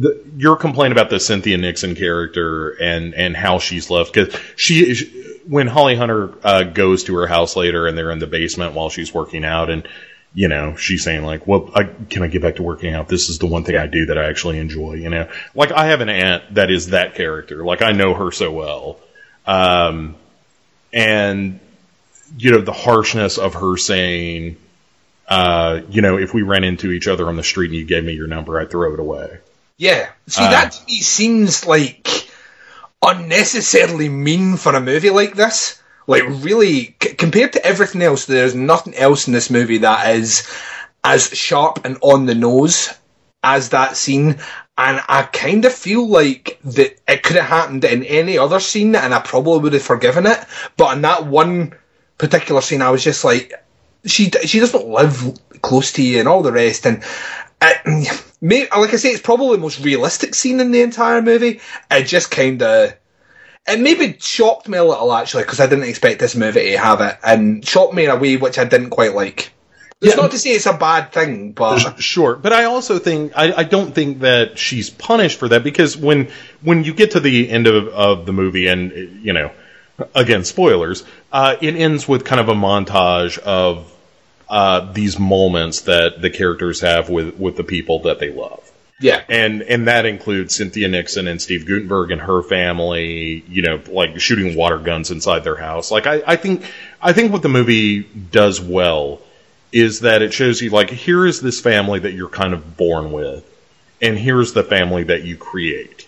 Yes. And so we get to see her, like the family that she's created. I don't think she's unhappy in that marriage or anything. Mm-hmm. I think she loves her husband. I think she loves her kids. And I just think she's one of those people that assumes responsibility for other people when she doesn't have to. Yeah. And again, maybe my view of that is colored by the fact that I have a relative that is so much that character, it's painful. Yeah. But... I do think the movie does a nice job of showing these kind of personality clashes between family members, but also I think does a nice job of having a lot of these very brief, sweet moments that show that they are still a family. Like, I really like when Charles Durning answers the phone and it's Robert Downey Jr.'s husband, and the family has just learned that he's gotten married. Yeah, and when he says Jack, who's Robert Downey Jr.'s husband, and when he says Jack, and I think I mean this, congratulations. Yeah, and it's a nice moment, and the movie is divided into essentially chapters. Like you'll get a title card that says like the flight home and the the dinner and cleanup and all that stuff. And there's a lot of talk all through the movie, including in the clip that we played here, where people talk about what is the point of things. Yes. And it gets to a chapter called The Point. And not Robert Downey Jr., Charles Durning is watching home movies in the basement. And Holly Hunter comes down like the morning after Thanksgiving to find him there. And he tells a story about... When all the kids were little and he was still working at the airport, which is where he retired from, and the point of the story ultimately is that life is made up of these little little moments. You know, I think he says like this moment where, you know, he was so proud of his daughter for not being afraid when this big 727 took off. You know, it was when the 727 was new, and she didn't hold on to anybody. She was fearless. And he was like, you know, that was 10, 15 seconds tops. Mm-hmm. And that was the moment that he savors, you know. And also, just from a writing point of view, I really love the fact that as he's telling this story, and he's kind of wide-eyed and clearly living in the memory for a moment, when he says, and that 727 came rushing down the runway and took off like a whatever. Mm-hmm. And that, like, he just doesn't have the analogy there. Yeah. But it's like, well, that's not important. You know, the story is the important thing.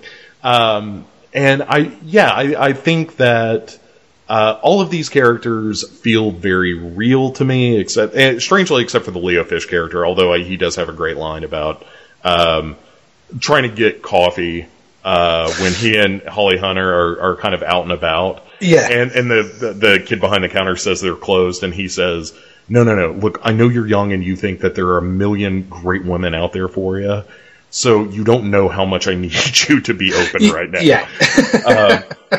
You know, and that's, I think, what I like most about the movie and what made me want to recommend this to you is I think this movie is surprisingly honest about a lot of things that most movies are not. You know, when you see a movie mm-hmm. set around the holidays with a family, especially a comedy, it's, you know, yeah, you'll have like a wacky relative or something, like the Uncle Eddie character or something from Vacation, but mm-hmm. it doesn't ever get to the heart of what makes these relationships both real and complicated and important. And I think that's what Home for the Holidays does really well, is to get to the actual truth of how these relationships happen and the way that they live, and like the relationship between Holly Hunter and Tommy, Robert Downey Jr.'s character, feels very real to me. Like they're this really tight unit that, like, you know, in the scene we were talking about where he reveals like, oh, I've heard this message, as they're talking about, like, you know, Claudia's so-called glamorous life. And she's like, you heard the message? And he just kind of gives her the nod. And mm-hmm. she stands up and just goes over and sits in his lap while they're eating food and lets him recount, like, all this horrible stuff that's going on with her.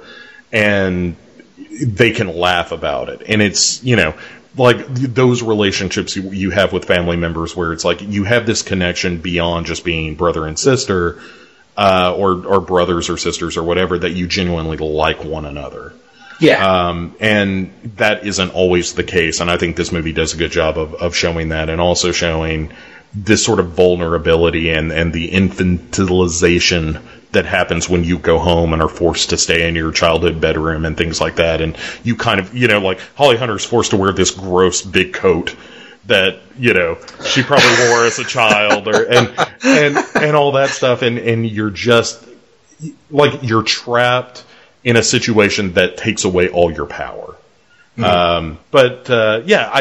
I understand your criticisms, but you're not going to dissuade me from liking this movie a whole lot. Although I do agree. I think the ending of Leo Fish on the plane, I think, is kind of unnecessary. I kind of wish that it would end on that bittersweet note of, you know, yeah, this was a misconnection, and maybe I'll regret it, but I don't know. I felt like... But that's what life is, isn't it? That to me kind of feels like you make this point about how realistic it is to all these encounters, and yet the movie feels the need to give you the Hollywood ending, which is weird. That's what I mean. It feels like realistic. It gives you the Hollywood ending, and like I say, for some reason, the bit where it gives you probably the most realistic thing is between the sisters.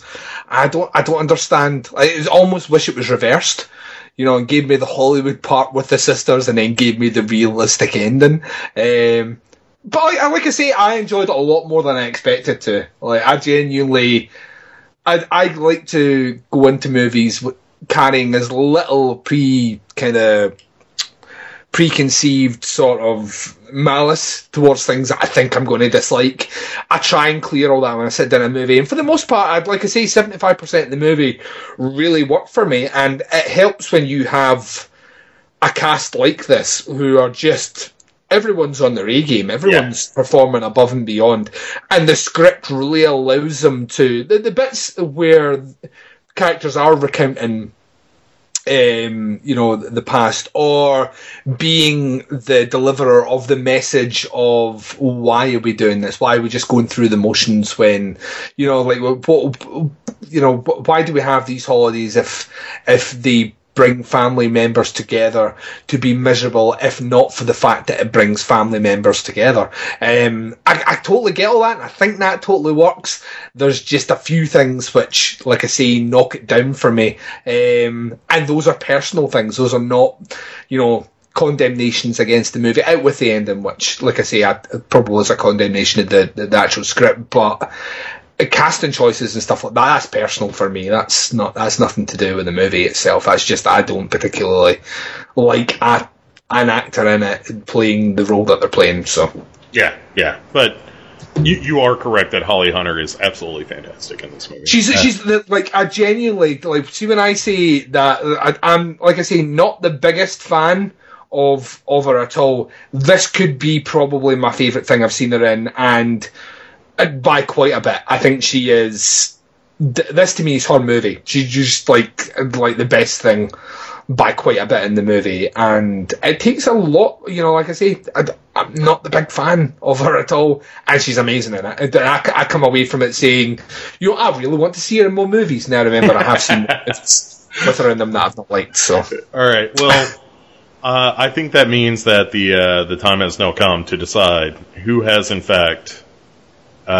come most correct, and it is once again a difficult decision for me because they're so entirely different kinds of movies here. Yeah. One is sometimes to a fault, a very Hollywood. It like the thing about Home for the Holidays to me is that it feels like a Hollywood movie that manages to slip in a lot of truth. Yeah. And then you have something like Tangerine that has no illusions about being a Hollywood movie and just relies entirely on the truth of its subject matter. Mm-hmm. So it's been a while since I heard that. Generally, the last couple of ones, you've been fairly sure which way you're going and not had to make the pained sigh, which is good. Yeah. I mean, because I'm in the bowl position this week, so I know what movie I think is the better movie. So. And is that Tangerine? Yeah, I think Tangerine just works for me on every level. I think it's every, like you've summed up why I think it's the better movie is that it doesn't have. I did not mean to do that. Yeah, thanks for verbalising that. That's no copy. It's not a Hollywood movie at all, and it, to me, delivers something that I think genuinely makes it more interesting than... It covers everything. It's funny, it's sad in places, it's very touching in moments, it gets me right in the feels, Bo. At times, I think it's incredibly well acted, and it doesn't have Hollywood actors in it. And that's before I even start going down to a technical aspect about how remarkable it is that a filmmaker could do this using something that isn't designed to make movies on. And obviously, that's not said. It's been put through a computer, and the computer has cleaned up everything. And there's been a lot of work done on that end, which you wouldn't get shooting it conventionally. But when I start going down the technical aspect at all, like I said, when I read out the synopsis and then I hear bits and bobs, it's a miracle that this movie should work at all. And then you watch it to realise that it works so well, kind of blows me away. So, and that is not a slam against the other movie. If anything, I'm rooting for the underdog here. Tangerine I think it's an incredible movie. But the thing is, it's not really your typical holiday movie at all, whereas the other one is your typical holiday movie, but it brings you some home truths which you don't get in typical holiday movies, which in itself is commendable. It's trying to do something different and outside the norm. But Tangerine for me is just it's a movie I feel like I want to talk to people about. If I didn't think that people would start walking away from me when I started mentioning transsexuals and Armenian taxi drivers and prostitutes with no penises, that's when I'd lose them. But yeah, it's difficult for me to root against Tangerine. I was fairly confident coming into this one, because I think it's a really fucking good movie. So counter me, Bo. I know you want to counter me. I know you don't necessarily fully agree with me. So the problem is that I think I do agree with you, and I just don't want to. Because I think Home for the Holidays is a great movie. I think people, if you haven't seen this movie and you have a family, I think you should see this movie. Yeah, because it's like someone has sat with your family when they were writing the movie. Yeah, you know? yeah. Like you said, the there are such it works as a comedy because I think it is genuinely funny for long stretches. In particular, I really enjoy when Dylan McDermott sees Aunt Gladdy home and returns to the car with a lamp that she has given him, and he says, "This is mine, and you can't have it. You have one." That all works. I think that Home for the Holidays is a genuinely honest movie, as I've been saying, about the nature of family and the good and bad of that. Mm-hmm. That said, I think that Tangerine is unique. I think you're right. I don't think there's another movie I've seen like it. Certainly not this year or last. And, it kind of falls back to what would I rather watch again?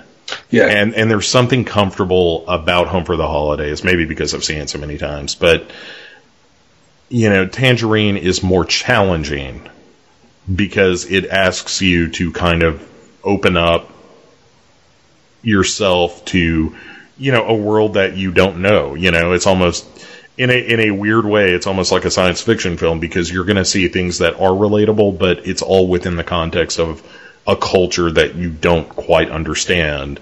And it doesn't bend over backwards to explain it to you. Mm-hmm. It just lets you observe it. And like you said, on a technical level, there are so many ways Tangerine should have been a broken movie. Yeah. And it never is. It is always kind of engaging and unusual, and manages to be surprisingly heartwarming, given the challenge of the subject matter being transsexual prostitutes. Old chestnut. Yeah, that old story. Yeah, I think you're right. I think Tangerine is the better movie.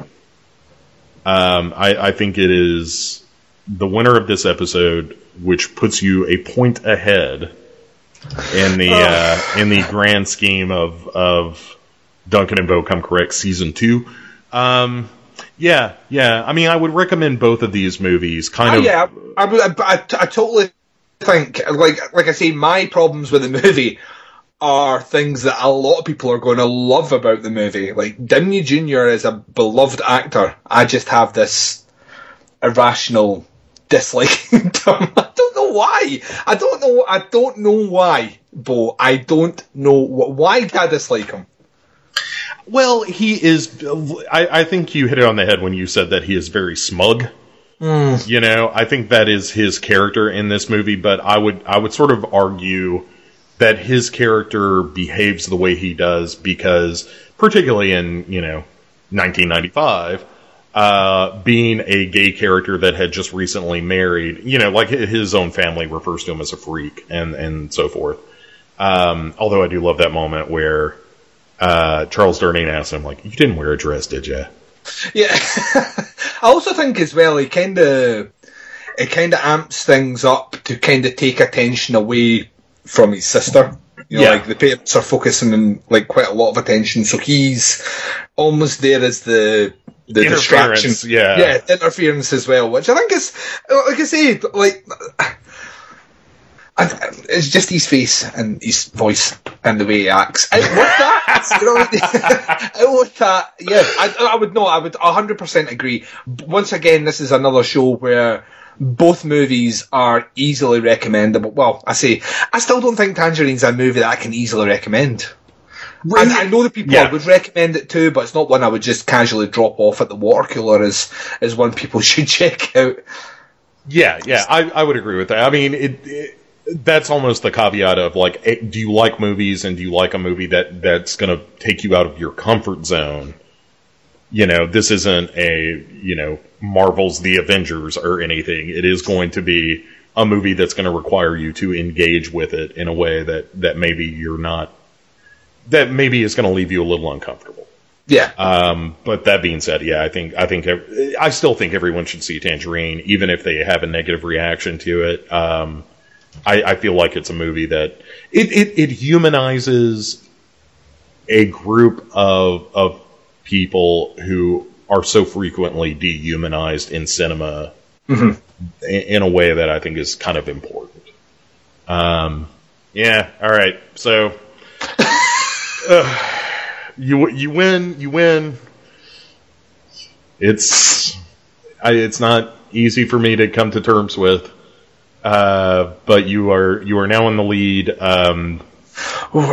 We've got an absolute cracker coming up. For the next show. Yeah. Next time around, we're going to get real. And I've got... I like what you did there. Yeah. I've got a recommendation for you that I think is going to surprise you. Oh. It's not old people singing, is it? It is not old people singing. It is, in fact, the... we'll talk about this off the air. I don't want to reveal it. I don't want to spoil it, because I think when I recommend it to you, you're the first thing you're going to think to yourself is, "God damn it!" All right. But we'll end the show as we normally do with a quick glimpse at what we are looking forward to seeing between now and the next time we record in a fortnight. Duncan, what are you looking forward to seeing? Oh, Bo, there's so much. There isn't actually so much out there, because this is the time of year where they release like all the movies that are Oscar contenders that have come out in America already and now all start to filter their way over in quick succession. The one I'm most looking forward to checking out is The Big Short. Yeah, I like that quite a bit. It's a good movie. Great cast, and a subject matter that I find like really interesting. Away from movies, just in general, it's something that I've done a bit of reading into and things like that. So the fact is based around that. Another movie as well called Room, which I think is about to get a release over here, which I've heard wonderful things about. So I'm kind of looking forward to checking that out as well. So those are the two that are on my radar. So what about yourself? The Revenant, finally. We might probably do that in the next day or two, sit down and watch The Revenant.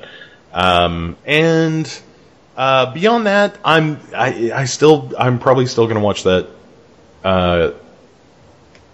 God, what was the Ghost Dimension? Oh, yeah. Paranormal Activity. I totally blinked on Paranormal Activity. I those two words just flitted from my brain for a second. And so I was like, what the hell? It's the Ghost with the Ghost Dimension. Ghost Dimension is still the dumbest name. It's a stupid name, and it relates not any way at all to the movie. Oh, that's disappointing, because... At the very least, I was hoping that, like, well, yeah, it's a stupid name, but when you get into the movie, it describes what the Ghost Dimension is and what the significance is, and makes the title better. No, it doesn't really, no. Yeah. Ugh, that's That's real unfortunate. So I'm just like systematically destroying your kind of weird optimism for this movie. Yeah, well, rightly so, because I shouldn't have any fingers crossed for this to be good. But I probably will watch it in 3D, which I've heard is kind of the way to see it. Yeah, I didn't watch it in 3D, so a lot of the visual effects we were aiming for didn't work for me. So, and then I'm going to continue to watch some more episodes of The X-Files in preparation, ladies and jelly spoons, for the Duncan and Bo come X-Files episodes, which are going to be hitting your ear holes following the premiere on the 24th of January. 2 weeks time. Yeah, 2 weeks today. Yeah, it that kind of crept up on me, but that's got me real excited because I was really... I've been a bit awash lately in... Or a bit at sea is probably the better way to put it. Because I haven't... after wrapping up a couple of shows that I'd almost finished and hadn't... Like, I finished watching Hannibal finally, and... Mm-hmm. That's worth it, which was great. I can't. Yeah, it's fucking awesome. Yeah, I want them to get another season so I can see their take on Silence of the Lambs. Well, that's the most recent rumor. The most recent rumor is that when he's finished doing his Neil Gaiman project, which he's going to be working on for the next year, he's going back to the networks to pitch Silence of the Lambs. Yeah, I mean, how could you not? It's that's the potential to be the most amazing thing I've ever seen. So, and as long as they can get all the same cast back involved from the TV show, then how can you not be excited for that? Yeah. And I actually just watched yesterday. Over the past couple of weeks, I've been listening to the audiobook of Silence of the Lambs as I was going to bed. Oh, and yeah, it's a really good audiobook as well. Yeah. So. After wrapping that up, I went back and watched, of course, the Jonathan Demme film. Mm-hmm. And it had been several years probably since I'd sat down to watch Silence of the Lambs. And, just what a reminder of what a masterwork of cinema that is. It is like, if you have never seen or have not seen in some time, Demme's Silence of the Lambs, and want to remind yourself of what good horror filmmaking looks like. Yeah, that's it. Yeah. A lot of people are like, "Well, it's a thriller." Bullshit. That is a movie. That's a horror movie. Yeah. By its very nature, it's a horror movie. It has serial killers that eat people and others that skin people and wear their skin. That is horror. That is not thriller. That is horror. Yeah. And it earned every fucking Oscar that I got, which was quite a few. So, and Jodie Foster. There you go. There's a link back. Jodie Foster. Yeah. Back. Yeah, like 4 years prior to directing Home for the Holidays, she was Clary Starling. Yeah. And my favourite story that came out of that production is the first time she was on set with Anthony Hopkins, and he did his big spiel of, "You come in here with your cheap shoes," and he got out of that. And when he finished speaking to her, she actually burst into tears. I could see, yeah, he is kind of like... brutal.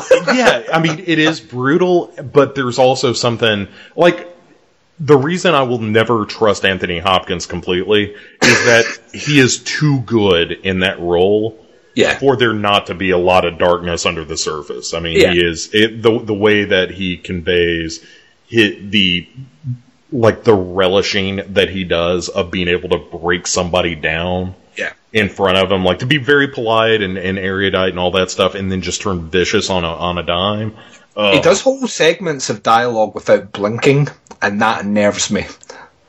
Like, there's whole sections where he's talking to her with those intense eyes, and he doesn't blink once. And I'm like, why is he not blinking? And that's not normal. And now it's like he's staring into your soul.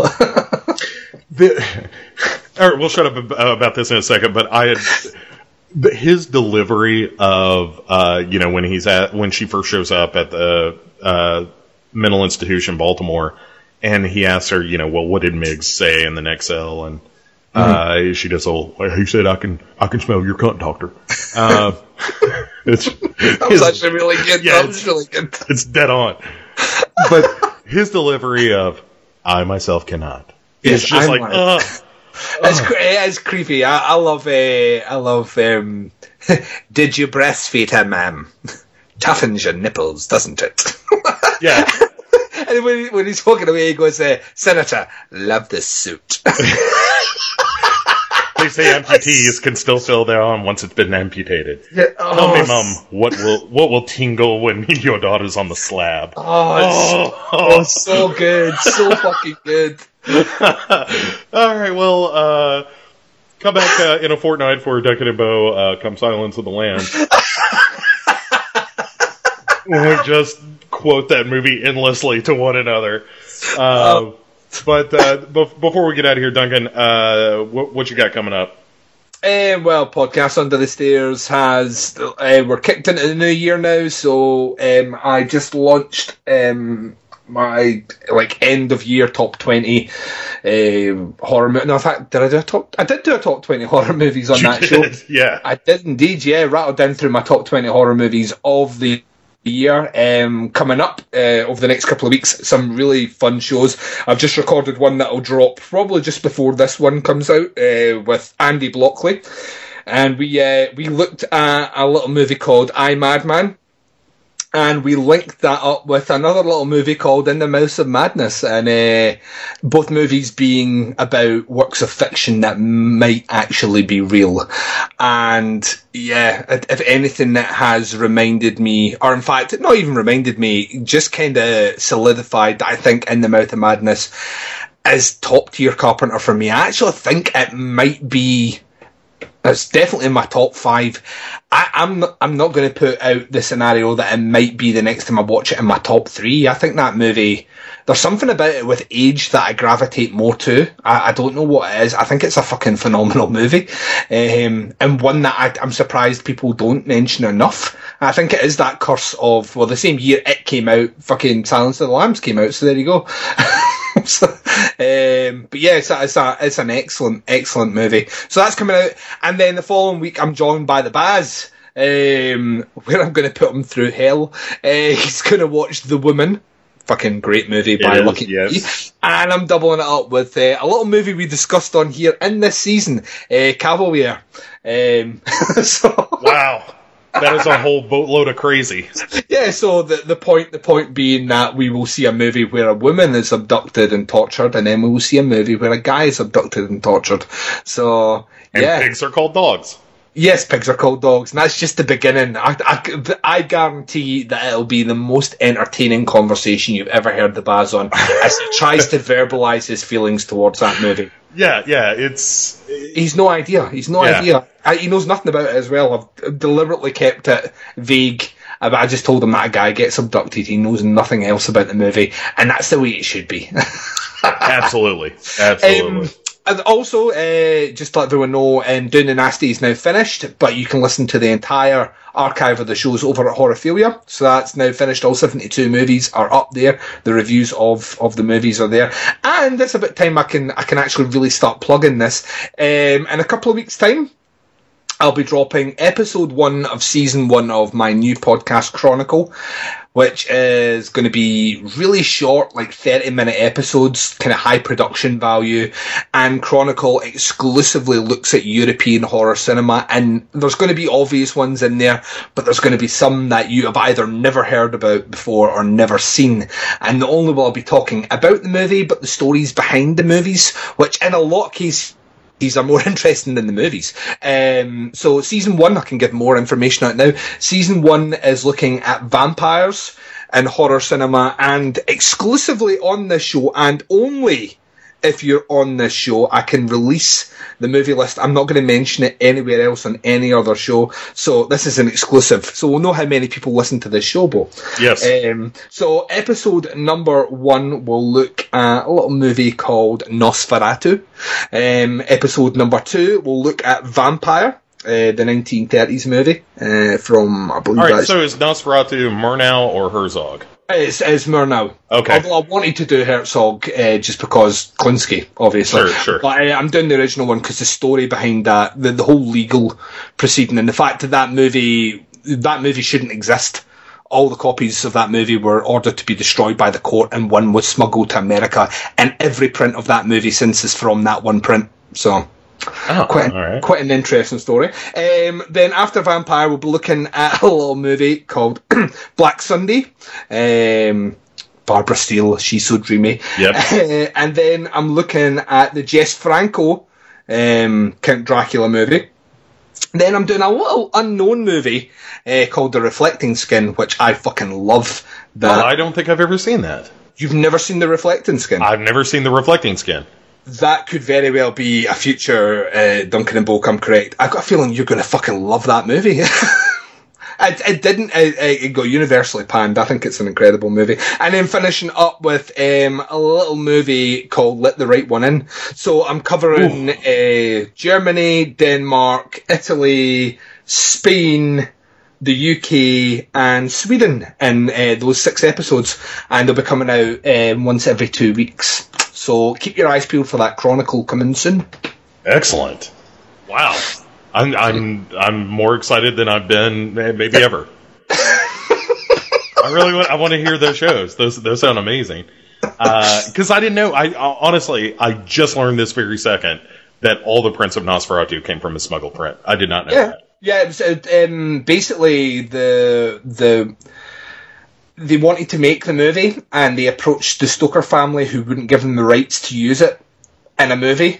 So they made the movie anyway. But in the original prints of the movie, they still called him Count Dracula instead of Count Orlok.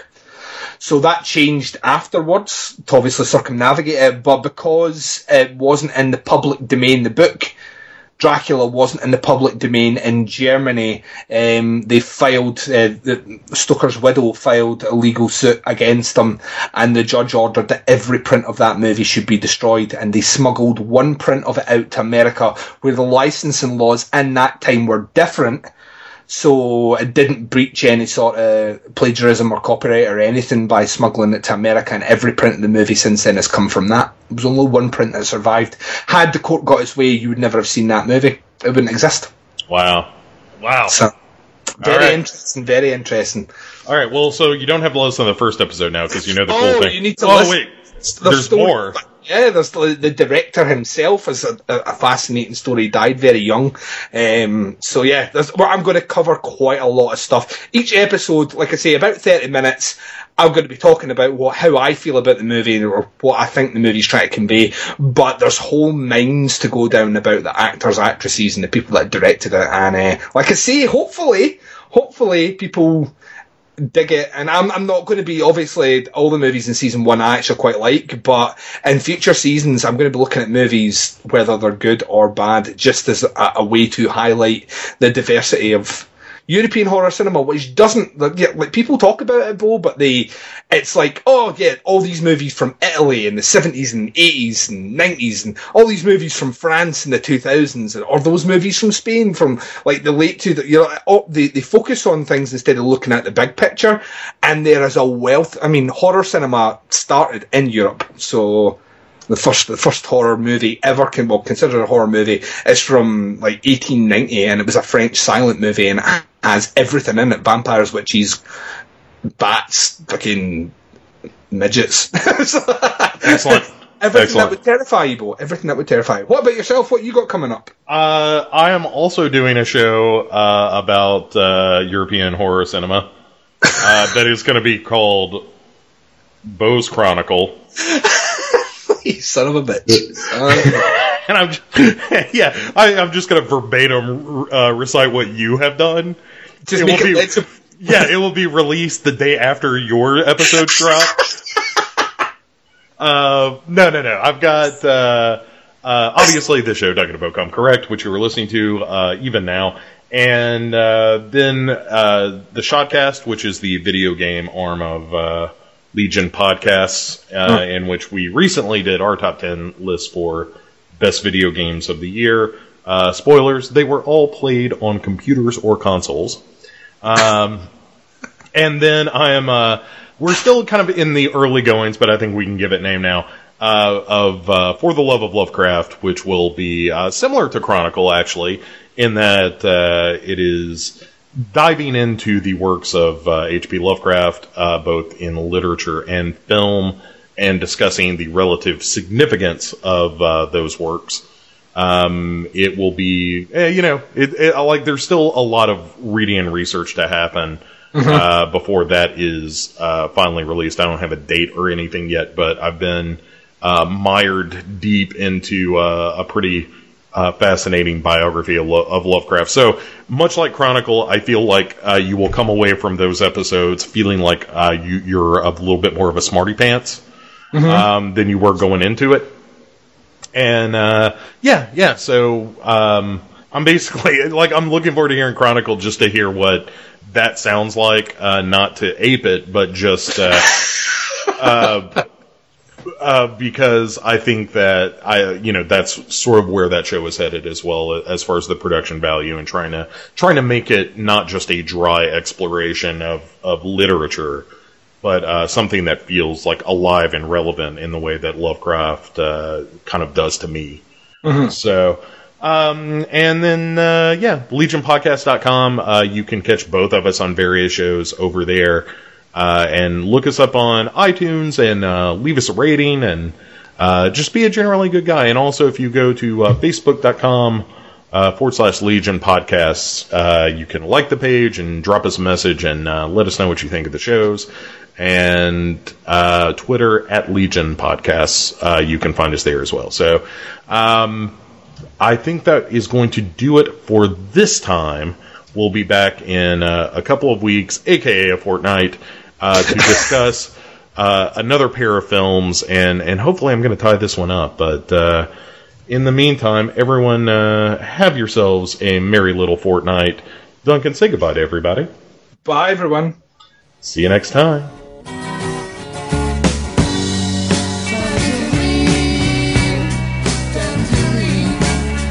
Living reflection from a dream I was hurried.